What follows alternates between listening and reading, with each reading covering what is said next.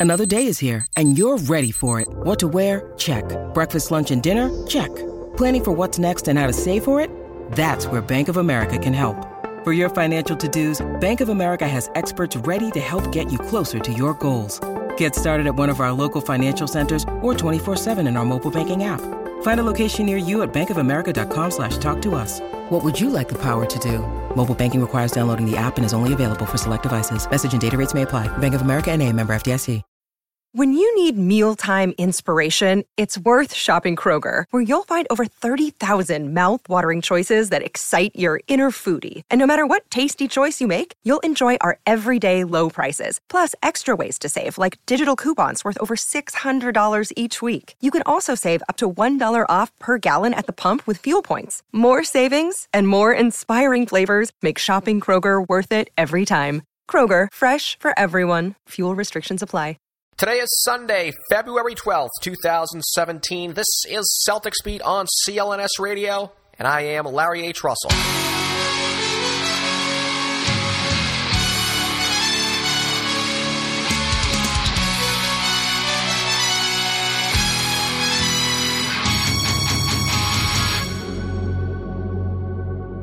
Episode number 196 of Celtics Beat takes place with the Celts on the verge of wrapping up their long first long Western Conference swing of the season and takes place very early on this Sunday morning here in Brookline. So forgive me ahead of time. I just started there.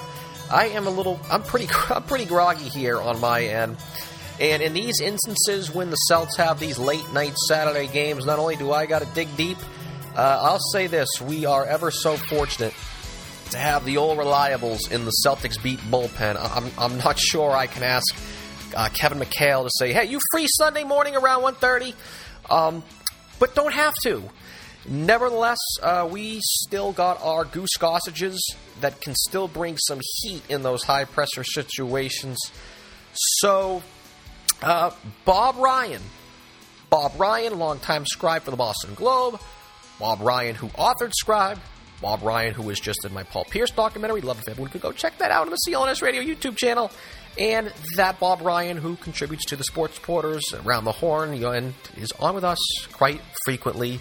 Bob's going to be here with me in the second half of the show. You know, with the trade deadline um, now a couple weeks away, days away, just hold on, just it's on a Thursday. A few weeks in February, like I say, it's early in the morning. I'm gonna, there's going to be a lot of this today, uh, but with the deadline, as we know, things get a little silly. So there's no better time to ask not would you give up this or would you give up that for that and this or is this guy coming here? When is this coming guy coming here? Why is this guy coming here? Uh, but rather simply ask some root questions. Is this Celtics group legitimately a player away, a trade away, a piece of the puzzle away? Sure, it helped to have uh, Melo or Jimmy Butler uh, really would have helped to have Kevin Durant. But by God, would it help enough? We want banners. I think we're all pretty happy now. We're, con- we're content. How about that? We are content. But uh, if I were to use an example of emotional states, I would say we want to be in the emotional state say uh, I was in OG's a little after 10 o'clock last Sunday night. Not sure everyone listening shares that, but I'm just using that as an example. Okay. Uh, speaking of banners, the Celtics, we know they've got a lot of them, but just not nearly enough, right? Hurry up, get the show on the road. Los Angeles Lakers, no, they have no banners. They got no banners. They they actually have banners.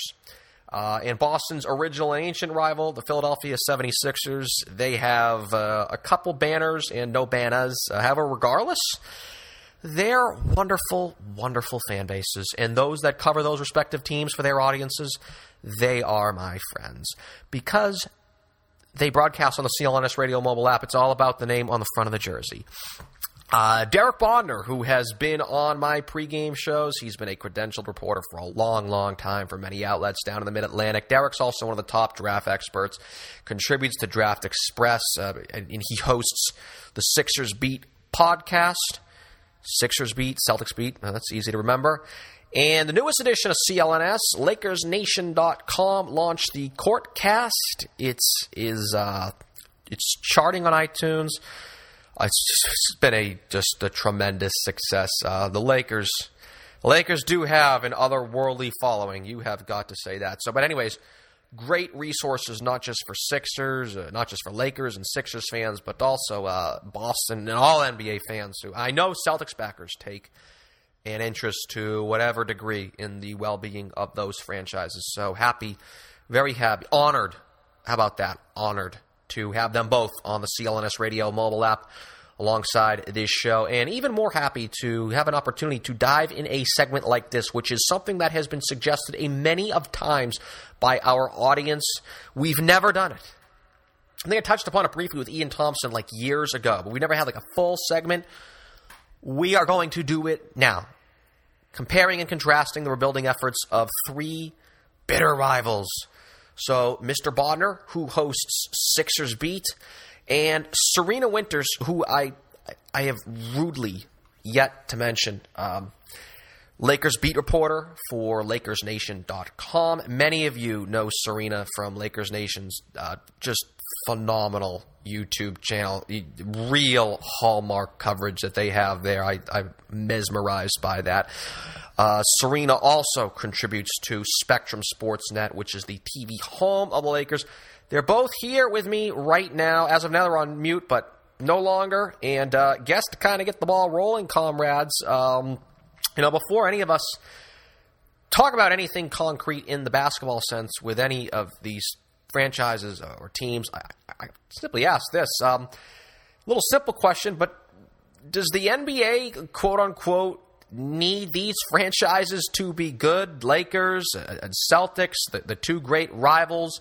Uh, way back yonder, the Lakers and the Sixers uh, had met in the finals, and the Lakers and the Celtics. There was a great rivalry in the early '80s of these teams. But and once upon a time, 12 years ago, David Stern once infamously said his dream finals is Lakers against the Lakers. But now, now in the information age, and with the way the NBA has effectively marketed individual talents in places like Cleveland and uh, Oakland and OKC or whatever, may as well Serena, let's just toss this to you first. Ladies here first, but Serena, uh, is there the enterprise value that there once was, not just in 1984, but as soon as uh, 2004, when David Stern said that, of, have, the NBA having the Lakers or any of their other hallmark franchises at the top of the league?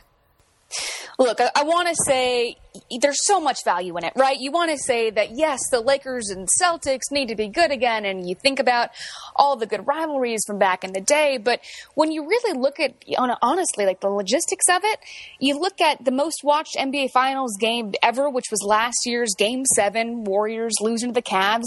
You know, the the number two watch game ever was that Lakers versus Celtics Game Seven, 2010. But you know. It, although for, for people that grew up either Boston fans or Celtics fans, there's also value in, in really a different landscape of fans. Like there's so many more fans now from different backgrounds because of the Warriors and things like that. So I honestly don't think there's as much value as there used to be.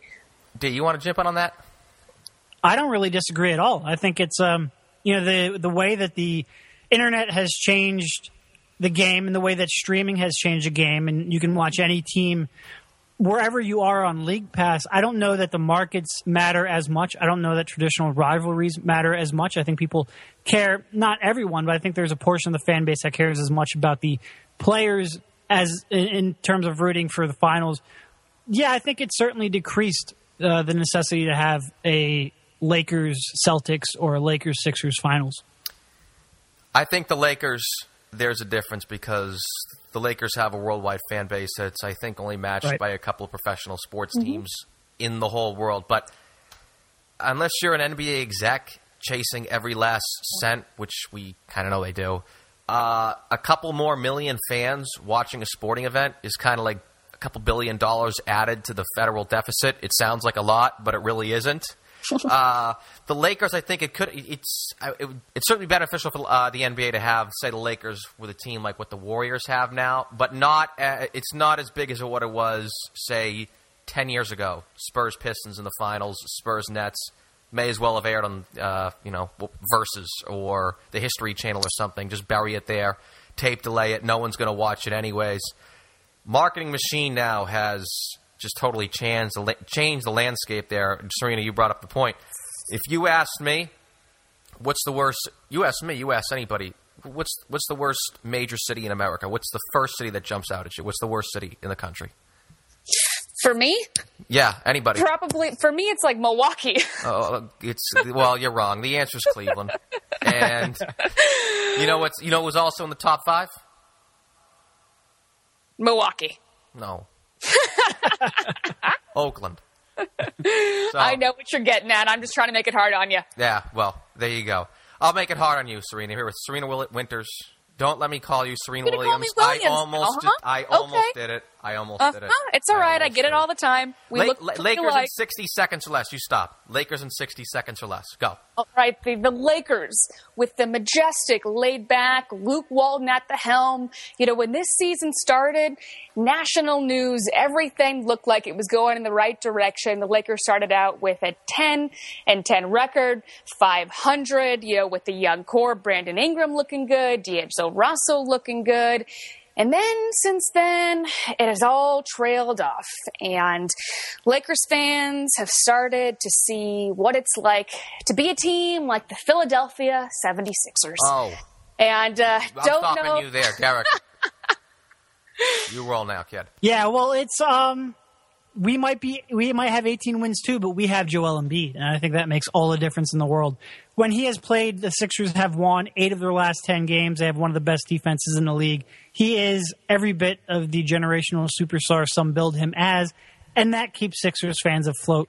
Uh, we have Ben Simmons coming back, and later in the month, we have draft picks, including the Lakers draft picks. So find a way to win a game, please. That would be great for the Sixers. But for a team that won 10 games last year and went through three seasons of hell, it is really starting to pay off, it feels like. And it may not show that in the one loss record, but the, six, the, the town is feeling pretty good about themselves. You're gonna You have guys- to, you're gonna have to get that we uh, off. Serena, what you got to say there? I was going to say, you guys might have Joel Embiid, but do you guys have Ivica Zubac, the seven foot Croatian who uh, brings us nothing but laughs and smiles over here? You guys just wait for this kid. The, the Sixers do not, but they do have a plethora of second round picks that they can get the next one. I'm going to force everybody here to drop their emotional attachments to their team the same way us Jedi do here in You know, it usually doesn't happen, but you bring me on with a Celtics guy and a Lakers girl. It, it, it's unavoidable. Uh, I gave you guys some nice assignments. Uh, Your accent gives it away, by the way. Oh, I know. Sorry about that. uh, as long as I sound like John F. Kennedy, which I, I certainly make sure that I do every single time I get down to the edits of this podcast. Um, but I gave little arguments, and I assigned myself the easiest one. Which franchise becoming a title contender first? I chose the Sixers. Like I said, I think it's the easiest one. And I may as well, since it's my show, I'm going to go first. That way I can stop talking and let you guys kind of go at it. I chose the Sixers because of Joel Embiid. Because I listen to your show, Derek, so much on this network now, Sixers Beat, available on the CLNS radio mobile app. So I know now, I, I think everything I need to know about Joel Embiid, especially in your 45 minute shows, but I'll try to tell why Joel Embiid is great in 45 seconds, particularly in the Eastern Conference where he has all the right skills for a big now. You mentioned his defense and how good the Sixers are defensively when he's in the lineup. Uh, I believe they're even better than the, uh, correct me if I'm wrong, they are even better than the Utah Jazz with Rudy Gobert in the lineup. Yep. Is that is that okay? Well, good. All right. So look at I'm, I'm on a roll already. So they already have Embiid. Uh, don't worry about the injuries. He's they're going to put holy water on him. He'll be fine. So don't worry about the injuries. Front court depth. Uh, ben Simmons. He's not played, but it, it's the case. Simmons, Saric, Noel, Okafor. He's on the trade block, but at least they'll have value for him. So they're at least going to get one of that is going to stick. Of course, the weakness for the Sixers on paper is clearly the backcourt, but that is going to be rectified likely percentage wise in the draft this year because, as you know, you're a draft whiz, provide many of your contributions for NBA Draft Express. This draft class, not to turn this into an NBA draft show, but uh, this draft class is loaded with guards, especially point guards, which the Sixers don't have anyone really there of significance. Uh, they may be getting a top pick this year from the Lakers. I, I say may because, I mean, things tend to kind of go the Lakers' way. I mean, I know you know that. Uh, that's so, but give it about 10% that they get a, a pick from the Lakers. And The one thing that I guess people will say is we've seen plenty of teams in NBA history have, or there's plenty of teams throughout the league history that's loaded with young talent all at once, and we get caught up in the moment. and They say this is going to be the next great team, or they're going to be a championship contender one day. Look at the Timberwolves now.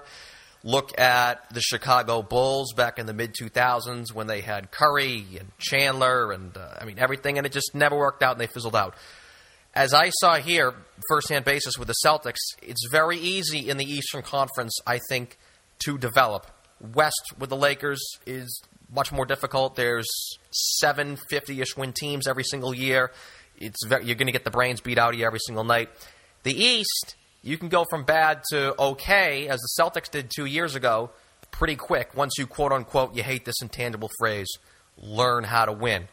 Sixers will have an easier time learning how to win because I think they have more talent. So I think that's. By the way, I'll say this one thing before I stop talking, which I know plenty of listeners want me to do. All these jokes with Sam Hinkie, you know, he died for his sins, and you know, there was a time it, we all said, uh, you know, geez, do we really need to be bringing up Jesus and comparing him to Sam Hinkie?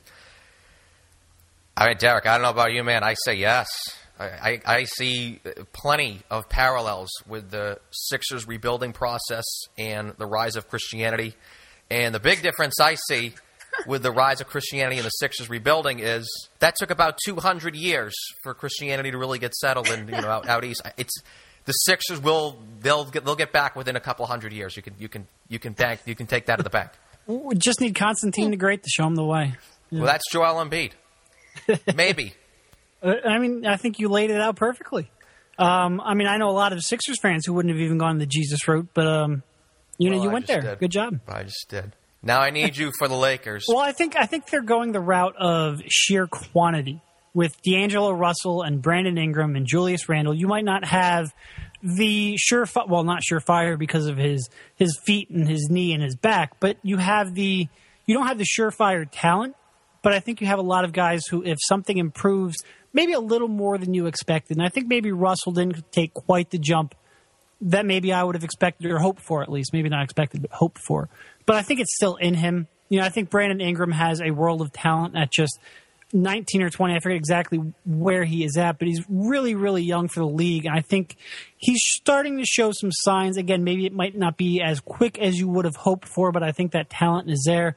Um, they really, I think, need to hit on on their draft pick this year and hope that they land in the top three. They do seem to have that kind of luck where yeah, they're you getting know, it. had to. they're getting it. Just we're operating under the assumption that they're getting it. It- they had like- to land in the top five two years ago. They did. They had to land in the top three last year. They did. So yes, I think it's a foregone conclusion that they keep that. And this is certainly the year to do that. I think they get one player like a Markelle Fultz, and I, I don't know how he's going to fit with Russell, but I think he has that kind of talent. Maybe even a guy uh, like Josh Jackson who could really make a lot of these pieces fit. You know, I think they still have a lot of upside left in that core. And at some point, and it hasn't at all, and the new CBA makes it difficult, but at some point they are going to have to use that cap space to attract something a little bit better than Timofey Mozgov. So you hope that that ends up working out as well. I'm not sure I have a clear path. I think it's probably going to involve a trade at some point, uh, consolidating some of these good young prospects for a great one. But I think they have a lot of depth in their organization right now. How do you do, Serena? Well, first of all, you forgot about Ivica Zubac.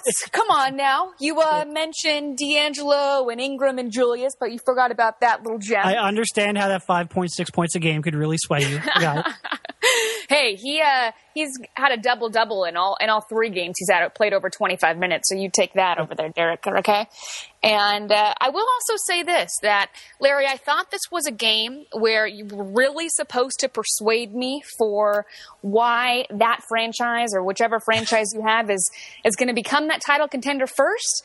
And Derek, you're you're, you're not even selling me over here, and I I'm like a Lakers reporter. I, st- I still like Luke Walton. Does that work? You could have done better, man. You could have done better, but you know, leave it to me to come in with the closings. Look, it's not my fault you guys traded away first round picks for Steve Nash. I can't do anything about that.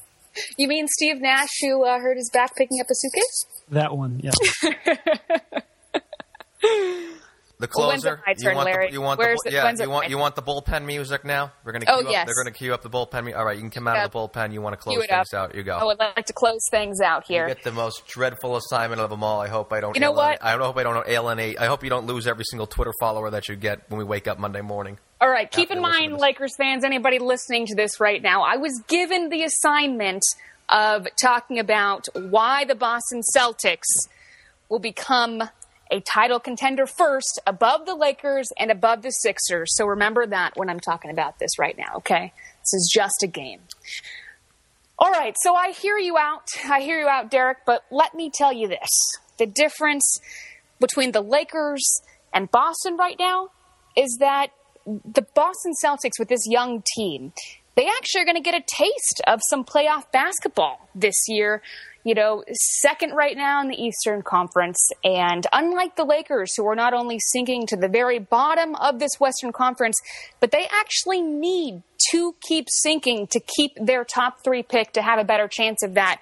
Whereas we all know that Boston is in a pretty good situation since they can swap picks with the Brooklyn Nets. And so they're probably going to have the first pick in this year's draft. And they own Brooklyn's 2018 first round pick. So, and we're talking about rebuilding in a team that is, is probably one of the first to be a title contender in terms of these three guys. I mean, you have the young, strong core that are mostly in the prime of their careers. Isaiah Thomas, we all saw what he did again in the fourth quarter against the Lakers, although I would hate to bring that up. You guys have Avery Bradley, Jae Crowder, and you've even got some young guys like Marcus Smart, Jaylen Brown. They're showing some value. And also, like the Lakers, you know, what they all have in common the Lakers, the Sixers, and now the Celtics, they've all got head coaches at the helm that, that, you know, can definitely show some potential. I also like that he's going to be coaching the East All Stars this year because, in terms of the Boston Celtics and Brad Stevens, they the the Celtics have to kind of create a little bit of allure, create some some more culture. So when he goes down there and coaches the Eastern All Stars, you know, who knows who he's talking to over there about the Boston Celtics and potential trades later on, little things like that. That's so, tampering. That's illegal. The, the hey, Celtics hey. would never do anything No, like of course that. not. Of course World class organization. Of course they wouldn't. Just like you know, Paul Pierce wouldn't fake an injury and uh, get wheeled away in a wheelchair and come on back. But of course they wouldn't do that. But you know, I, I honestly do think that Boston's in a pretty good place. Like I said, they've got the young, strong core that mostly in their prime, and really with this upcoming draft, as you know, Derek, being one of the best drafts we've seen in a long time, getting that first pick and and uh, and with the with a young core, I think I think they're in a good place. In all honesty, scrap the game right now. You guys can jump in wherever you want. Pick the team. Who do you think it's going to be? Jedi mode, guys. No fans, no you guys, no we's. Well, I'm gonna I'm gonna skip the Sixers because I'm from Philadelphia, and that would seem homer. I do think Boston that trade that they made is patently absurd, and to have that Brooklyn pick three years in a row mm-hmm. to add on top of the team they already have, I mean that's a great spot to be in. It might not end up netting a talent like Joel Embiid. You still have to deal with the lottery balls, which are sometimes unforgiving. But to have three chances with a franchise like Brooklyn, I mean that's just, that's a very easy path to see working out.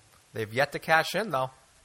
They've, They they've did. Well, I mean, this is the first crippled- year. hey, they've crippled the Nets. You're welcome on that one. They have crippled a division rival. They're screwed for I don't know. We, we the world may end by the time they they they're screwed forever. uh, they have crippled a division rival, but they have yet to cash in on that. Well, they they have not been able to make a the trade that I think everybody has expected them to make.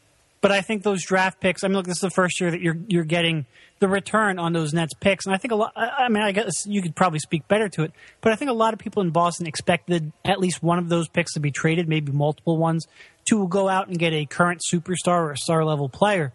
But I think now that you're in the moment and you're four months from the draft, it might make some sense to keep them. See if you can get an elite talent like Markelle Fultz at the beginning of, of his career and build that way. It's an amazing amount of flexibility for a franchise because of that.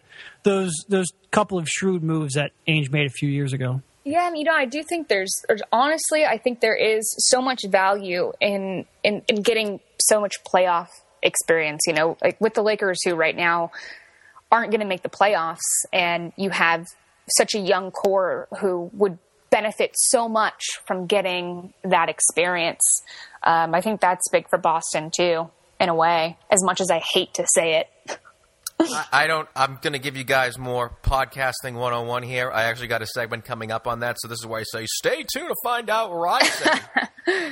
but I will say this: I know where the Celtics stand this year in the conference. They're the second in the conference, etc. But they are a notch below down. Cleveland, Sure. they're a notch below down. I think a few of the teams out in the Western Conference. They're not a championship contender. They're good enough to, to keep me interested and keep doing a podcast every single week. How about that? Uh, but they, I know where they stand in the NBA this year. I don't really know where they stand going forward because it's it's a little easier. It's it's hard. How should I put this? It's pretty easy to go from bad to okay. It's a little more challenging to go from okay to good because this involves, for whatever reason, sometimes winning games in the NBA, and I brought it up earlier, is just a lot hard. But to go from good to great requires such a stroke of luck. And right now, I'm, I don't think that when you, you mentioned the trade, Derek, I, just don't see anyone that's out there on the trade market. I'm not sure the Celtics are one player away right now with this current group. I really, I, I really do not. One player away like Kevin Durant, like if he signed here over the summer, okay, fine, that would have that would have changed things. One player away in terms if it's a Jimmy Butler or Carmelo Anthony, I'm not sure about that one. What about do you guys think uh, Magic Johnson's correct in saying the Lakers are just one superstar away? It would have to be someone like him 35 years ago. that play, a pantheon, not a, I wouldn't even say a superstar. Yeah, you know it's it's it, it's interesting in Lakerland because it's you look at the talent and you see a lot of flashes, right? You see moments where D'Angelo makes some brilliant passes and he has great court vision, and then you see moments where he's making stupid plays and stupid passes.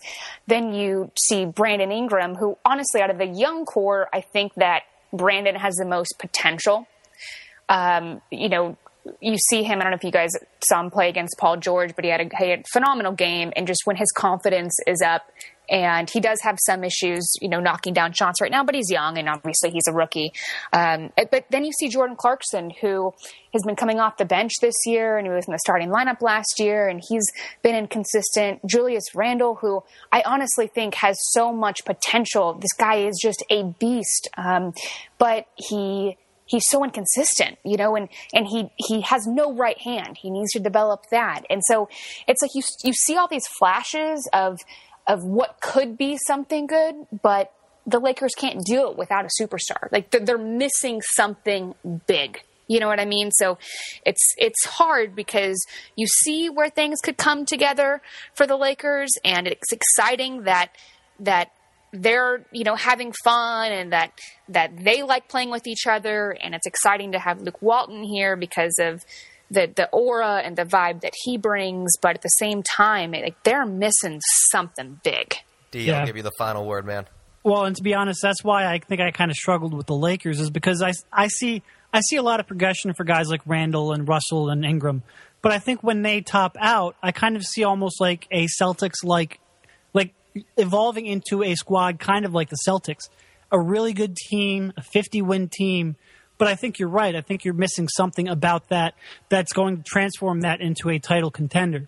And that's why if I'm looking at it, you know, I like where the Celtics are because I think those draft picks, whether it's through a trade or whether it's just letting them naturally come and, and selecting high level guys in the draft, I think that can eventually net one. But ultimately, I think the team in the best spot is the team with the best, the best player, and the team with the player who has a chance to be the generational talent. And for what Embiid has shown, I mean, look, five years ago he was playing JV basketball, and that was the first year of organized basketball in his life. For him to be this good at so many stages of the game right now, it is certainly a it's it's something for me to be excited about just as an NBA fan, and to think of where he could be in five years. I mean, for as much as people talk about the perimeter, you still you still need a real dominant big man, both offensively as a roll man, but also defensively to really cover up uh, cover up your weaknesses, to defend in space. And the way that he has transformed the team, it is certainly something to look out for. And you just, I mean, if there isn't a basket, if there is a basketball god, I hate There's injuries not. derailing young players. There's There's, not. not. Yeah, but I hate injuries derailing a young player career, whether that's Anthony Davis or whether that's Joel Embiid. You just hope for some health. That's uh, you know, for for fans in the Philadelphia area, that is certainly the biggest fear. He has all the right skills for the big man too. Uh, that's I mean, he he all he can bring the ball up the court. He can pass it a little bit. He's developing a three point shot, and he's just an absolute menace defensively. But I'm going to cut it there. Derek, Derek Bodner from the Sixers Beat podcast, available on the CLNS Radio Mobile Network. You brought it up. You ring the bell with me. Celtics, is this a bridge team that they have, or is this team one player away? Here's the podcast from me. I'm going to answer that on the other side of the break. Derek, once again, man, thanks for jumping on with me. Serena, Serena Winters from LakersNation.com. Serena also is at all of the practices, all of the games. God bless her. Available on the YouTube channel, which is youtube.com slash LakersNation. Serena will. I almost did it. we'll be right back after the break. As CLNS Radio continues its massive expansion across the realms of digital media, we are doing so thanks to our continued patronage from you, our loyal listener, as well as ZipRecruiter. The new year is giving CLNS and all businesses a fresh start for business, and a great year starts with making great hires. But posting jobs in one place is not enough to find quality candidates. From our experience, if you want to find the perfect hire, you need to post your job on all the top job sites. And now you can. With ZipRecruiter, you can jumpstart your hiring in 2017. Post your job to 200 plus job sites, including social media networks like Facebook and Twitter, all with a single click. Find candidates in any city or industry nationwide. Just post once and watch your qualified candidates roll into ZipRecruiter's easy to use interface. No juggling emails or calls to your office. Quickly screen candidates, rate them, and hire the right person fast. Find out today why ZipRecruiter has been used by over a million businesses, and right now, Celtics Beat listeners can post jobs on ZipRecruiter for free by going to ziprecruiter.com slash sportsfan. That's ziprecruiter.com slash sportsfan. One more time to try it for free, ziprecruiter.com slash sportsfan. Thank you for downloading another edition of Celtics Beat, the number one podcast on iTunes, which covers the NBA's winningest franchise. Today's broadcast is being sponsored by Blue Apron, the number one fresh ingredient and recipe delivery service in the country. And they are the best for a reason. Blue Apron has established partnerships with over 150 local farms, fisheries, and ranchers across the United States. And the best farming and harvesting practices gives you delicious meals that you can cook for and with your family and friends. It all comes out to less than $10 per meal, saving you time and money while building strong family bonds. From cashew chicken stir fry with tango mandarins and jasmine rice to roasted pork with apple, walnut, and farro salad, Blue Apron gives you variety and flexibility to match your tastes. And as a loyal listener to Celtics Beat, I encourage you to go check out this week's menu and get your first three meals free with free shipping by going to blueapron.com slash Celticsbeat. You will love how good it feels and tastes to create incredible home-cooked meals with Blue Apron, so don't wait. That's blueapron.com slash Celticsbeat. Blue Apron, a better way to cook.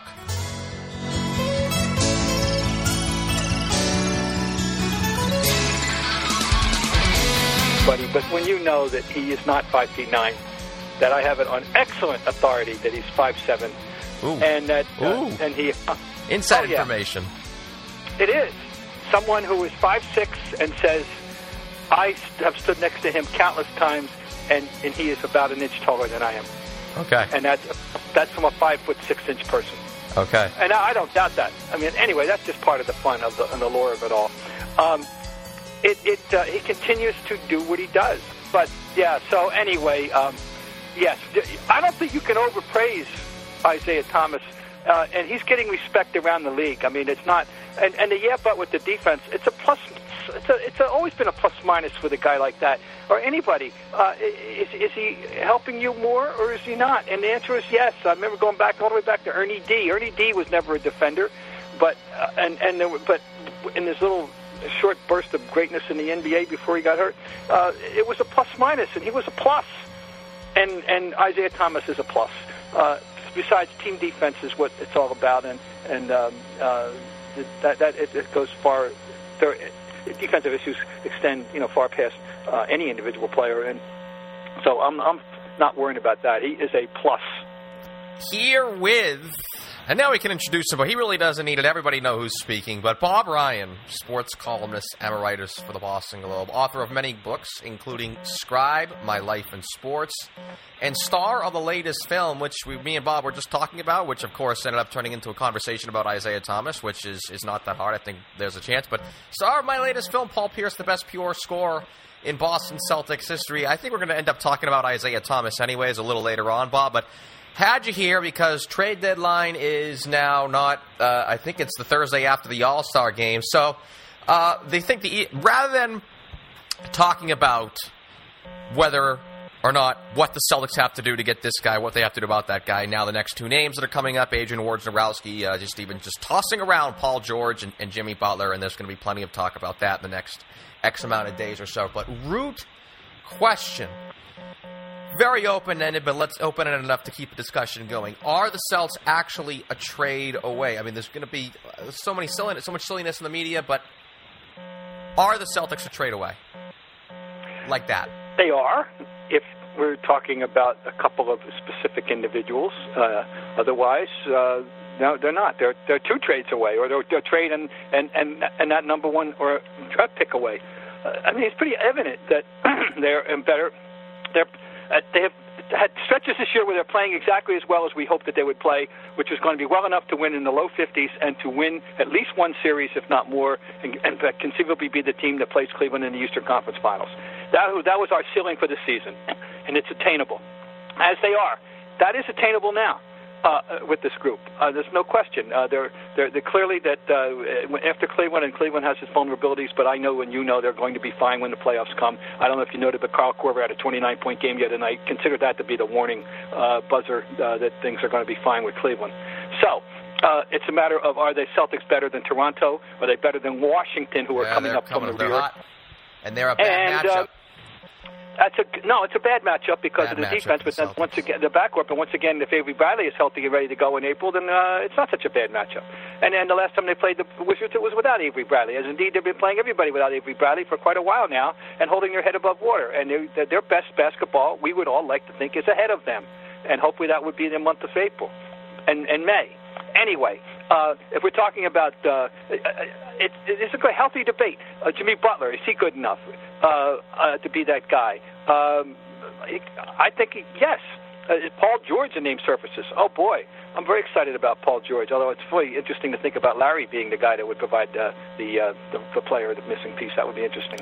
Uh, of course, I'm still the great you know, uh, fantasy of all, of course, as you know who, the guy out in Sacramento, uh, that uh, I would go pick him up at the airport. And I've talked to people about the pros and cons of, of Cousins, but uh, I want him.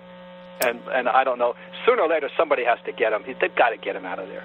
Well, he's going to do. Well, not to get into this, he is supposed to uh, sign a pretty big extension this summer. But just using this as the hypothetical, the, if they make a trade in the next X amount of days, it's going to pretty much clog up their salary flexibility, likely for the summer. They really won't have any opportunities to sign a, uh, a big free agent uh, if and w- if and when they want that opportunity. And they're also uh, coming up along the lines of some of their own players that they very well would have to lose. Kelly Olynyk, restricted free agent this year. They would have a pretty expensive team if they locked into, like, let's say, now, I, I put it at almost zero percent. I, I put it at about a fraction of a decimal of a point of a percent that they could get Demarcus Cousins. But I just using this as a as the example. If they were to make a trade like that, they would have to keep a few of their assets because if you lock into Demarcus Cousins, that's your team.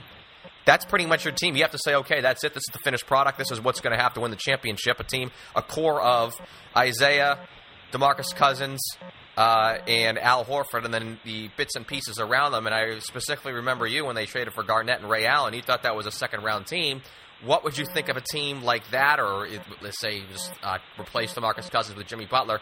What's the ceiling of that team? Because I don't think that's a championship contender. I think they have to maintain a lot of flexibility. I'm not saying you don't go trade for Jimmy Butler, but they would have to maintain a good chunk of these assets to be able to not just make another move, but just have up with other opportunities. Wow, am I rambling on? But you get what I'm saying okay. there. And now here's what I'm thinking: um, that, that if we could just get inside the head of the people who are actually putting up the money to go to these games, uh, the fans, and uh, and I admire them because uh, it's a healthy investment, a lot Thanks, bigger than the one I made when I was a season ticket holder for 22 years. Now, uh, are they realistic, or what? Do, what do they want? What do they think? What do they deserve? What are they expecting? What do they feel is a reasonable return for their emotional and financial investment? Uh, can they wait another year? Can they wait? Say, ride this out with this team.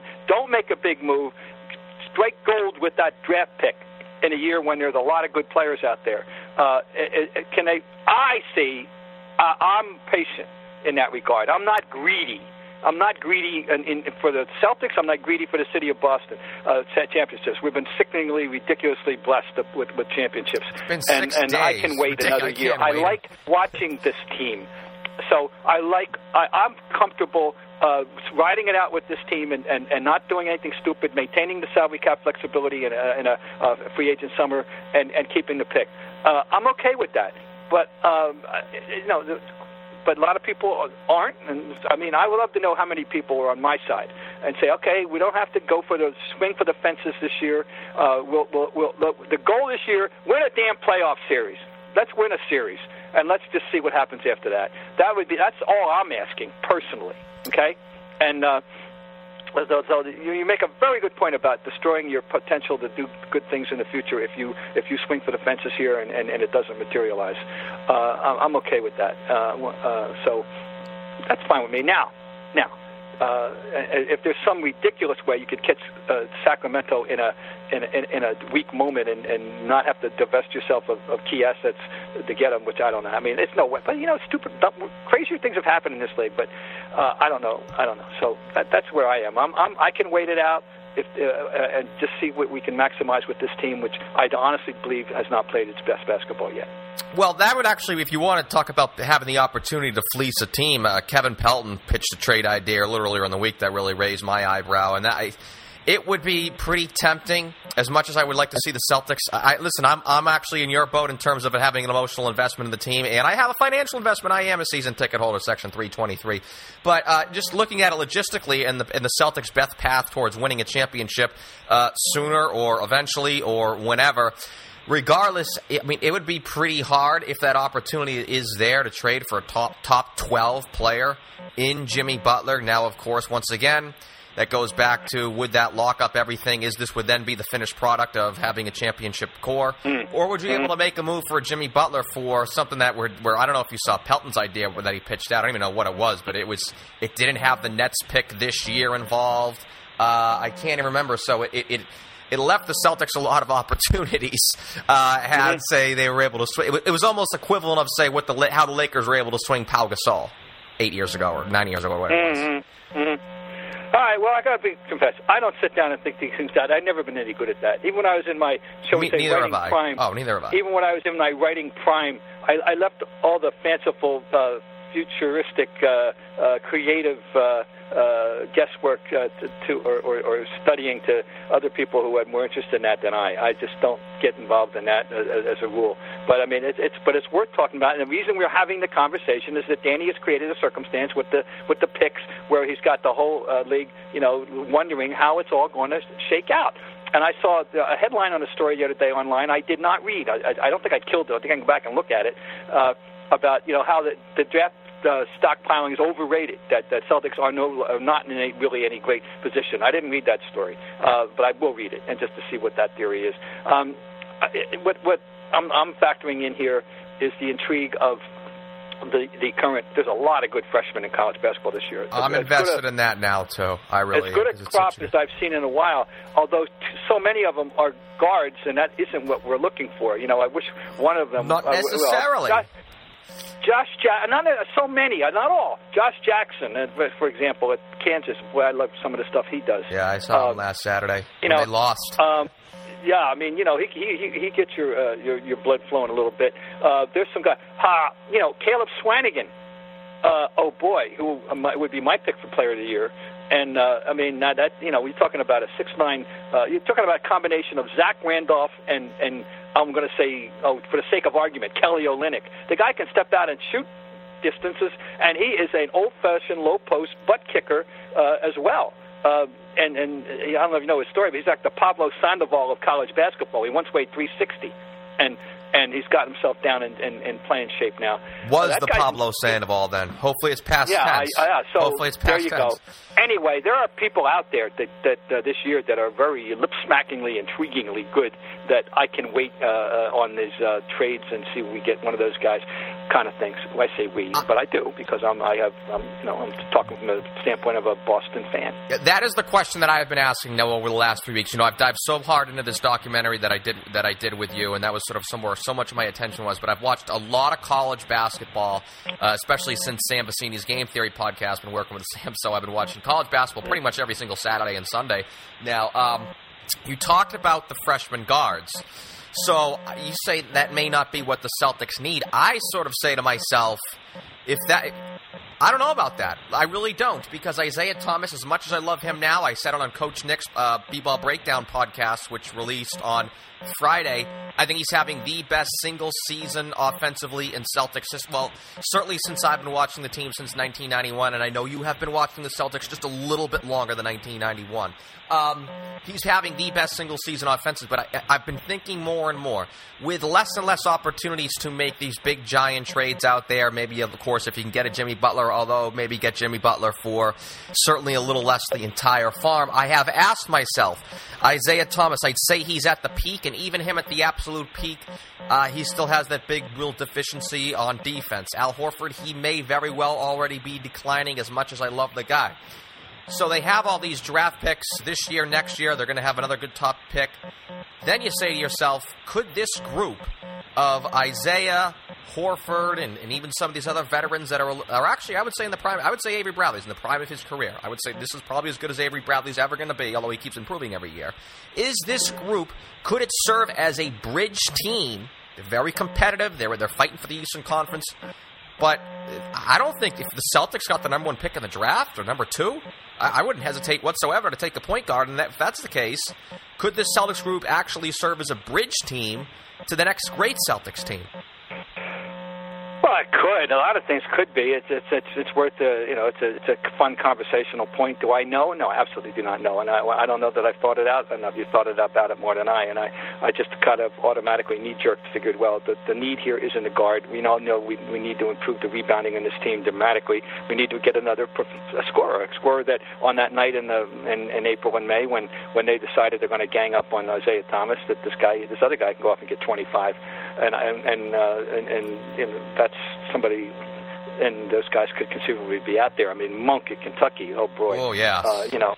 So yeah. Oh boy. Yeah. Right. And Yes. he's not a. Yeah. He's not. Well, he's he's an all. He's a two.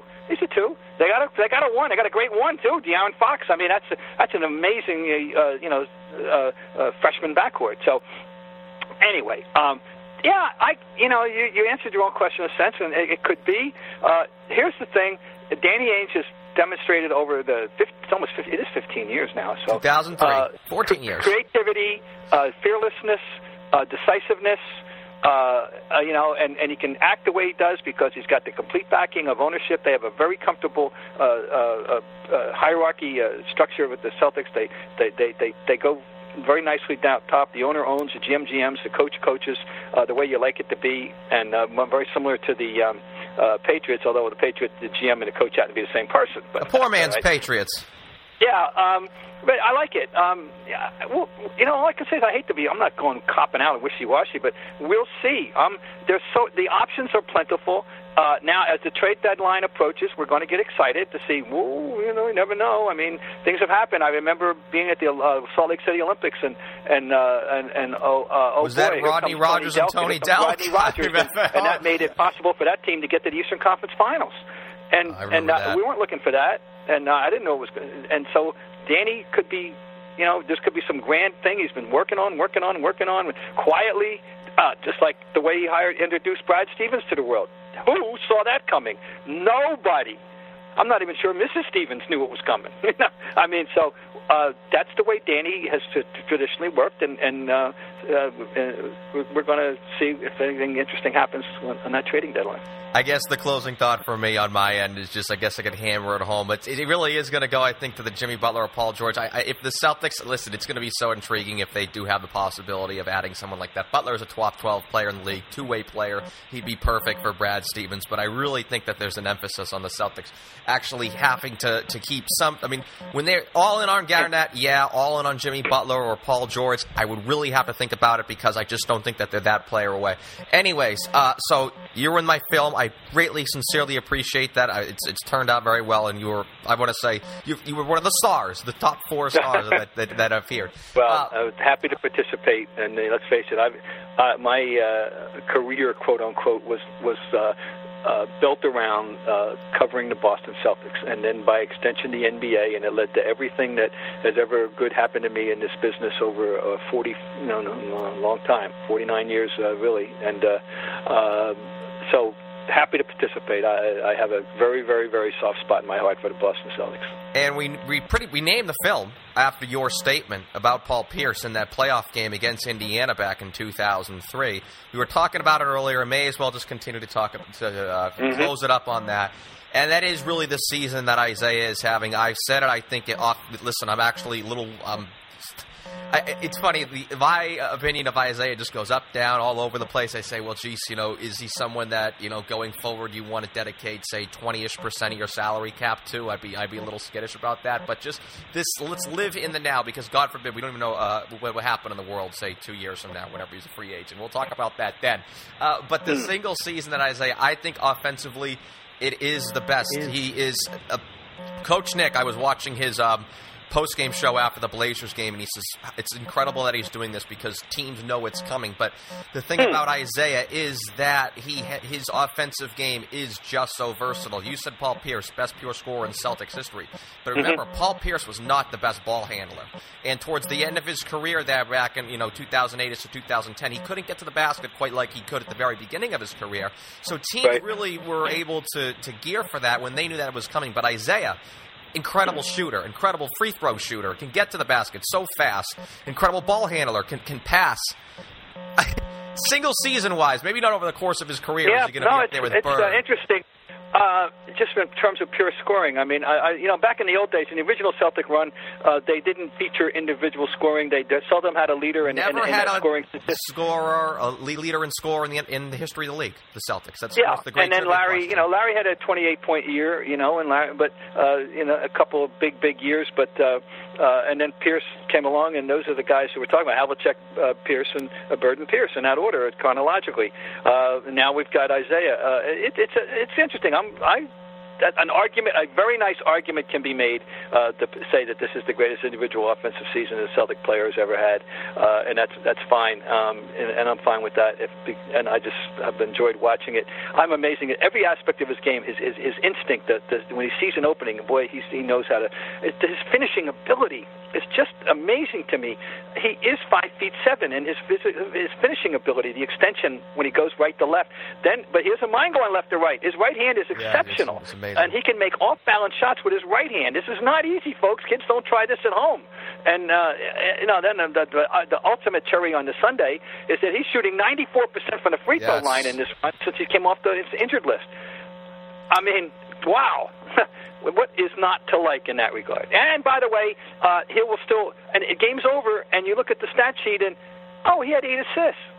you know, it's not like he's completely hogging the basketball. No, uh, is he a point guard? No. Is he a two? He's a hybrid. He's a classic hybrid, and and uh, but he'll he'll get you six assists when you when you're not paying attention, and and uh, boy, he's he's remarkable.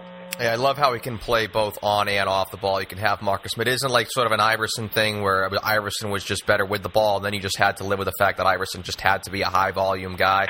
Uh, you know, Thomas is just so much more efficient, and I, I think the pace passing ability and his decision making overall is what's able to keep the defense so off balance, no matter of what the fact that they quote unquote know what's coming. I'll let, we'll finish on this. I, ha- I dropped sort of a semi-hot take on Coach Nick's show, uh, and I've got I got a little bit of criticism for, for it on the B-Ball Breakdown show, but I actually said better shooter than Ray Allen. Uh, can you can you get me can you get me on that, Bob? Wow, um, I don't know. I don't want to. Oh, I don't. I don't even want to put my hand on that stove. Um, uh, Ray just made so many oh my God, I don't know. I I, I won't go there. No, I, I I just won't. And uh, uh, but I'm just my I'm the images are flashing in my head as we speak, and right down to Ray Allen winning a uh, winning a uh, I was going to say a gold medal, winning a championship for Miami. Uh, so uh, uh, I blocked that I, uh, out. I blocked that out. I tend to I know. remember, Well, I tend was rooting Ray Allen against the Lakers. Oh, I was rooting 11. like hell for San Antonio, so uh, I didn't. I didn't want that shot to go in. But, but um, anyway, I'm not going to go there. I'm going to stop. I'm going to let you have that. You want that? You want that one? You can have proprietorship, proprietorship of that one. I'll, but I'll always claim the Pierce line because, damn it, I know I was the first one to say that. Bob Ryan, sports columnist, emeritus for the Boston Globe, author of Scribe My Life in Sports, and star of the recent Paul Pierce documentary. Please watch. It's available on the CLNS Radio YouTube channel. Thank you, Mr. Ryan. You're welcome, Larry. Thanks to everyone who listened to episode number 196. Promise to get a mailbag tomorrow. It's been such a long time. All my energy has been exerted into that uh, film, so we will bang it out. Facebook.com slash CelticsBeat, Facebook.com slash CelticsBeat. Like us there. Message me there. See me answer your questions there. Uh, that's tomorrow. We are done here today. Final shout outs to listeners. Thank you once again for making this podcast the number one podcast on the web dedicated to the NBA's winningest franchise. Sponsors today, ZipRecruiter and Blue Apron. Use our coupon code ziprecruiter.com slash sportsfan and blueapron.com slash CelticsBeat. Continue to f- further support this show. Music, Chuck Dietz, and lastly the staff, Eddie Santiago, Justin Poole, and CLNS's founder, Nick Gelso. I'm Larry H. Russell. See you next Sunday.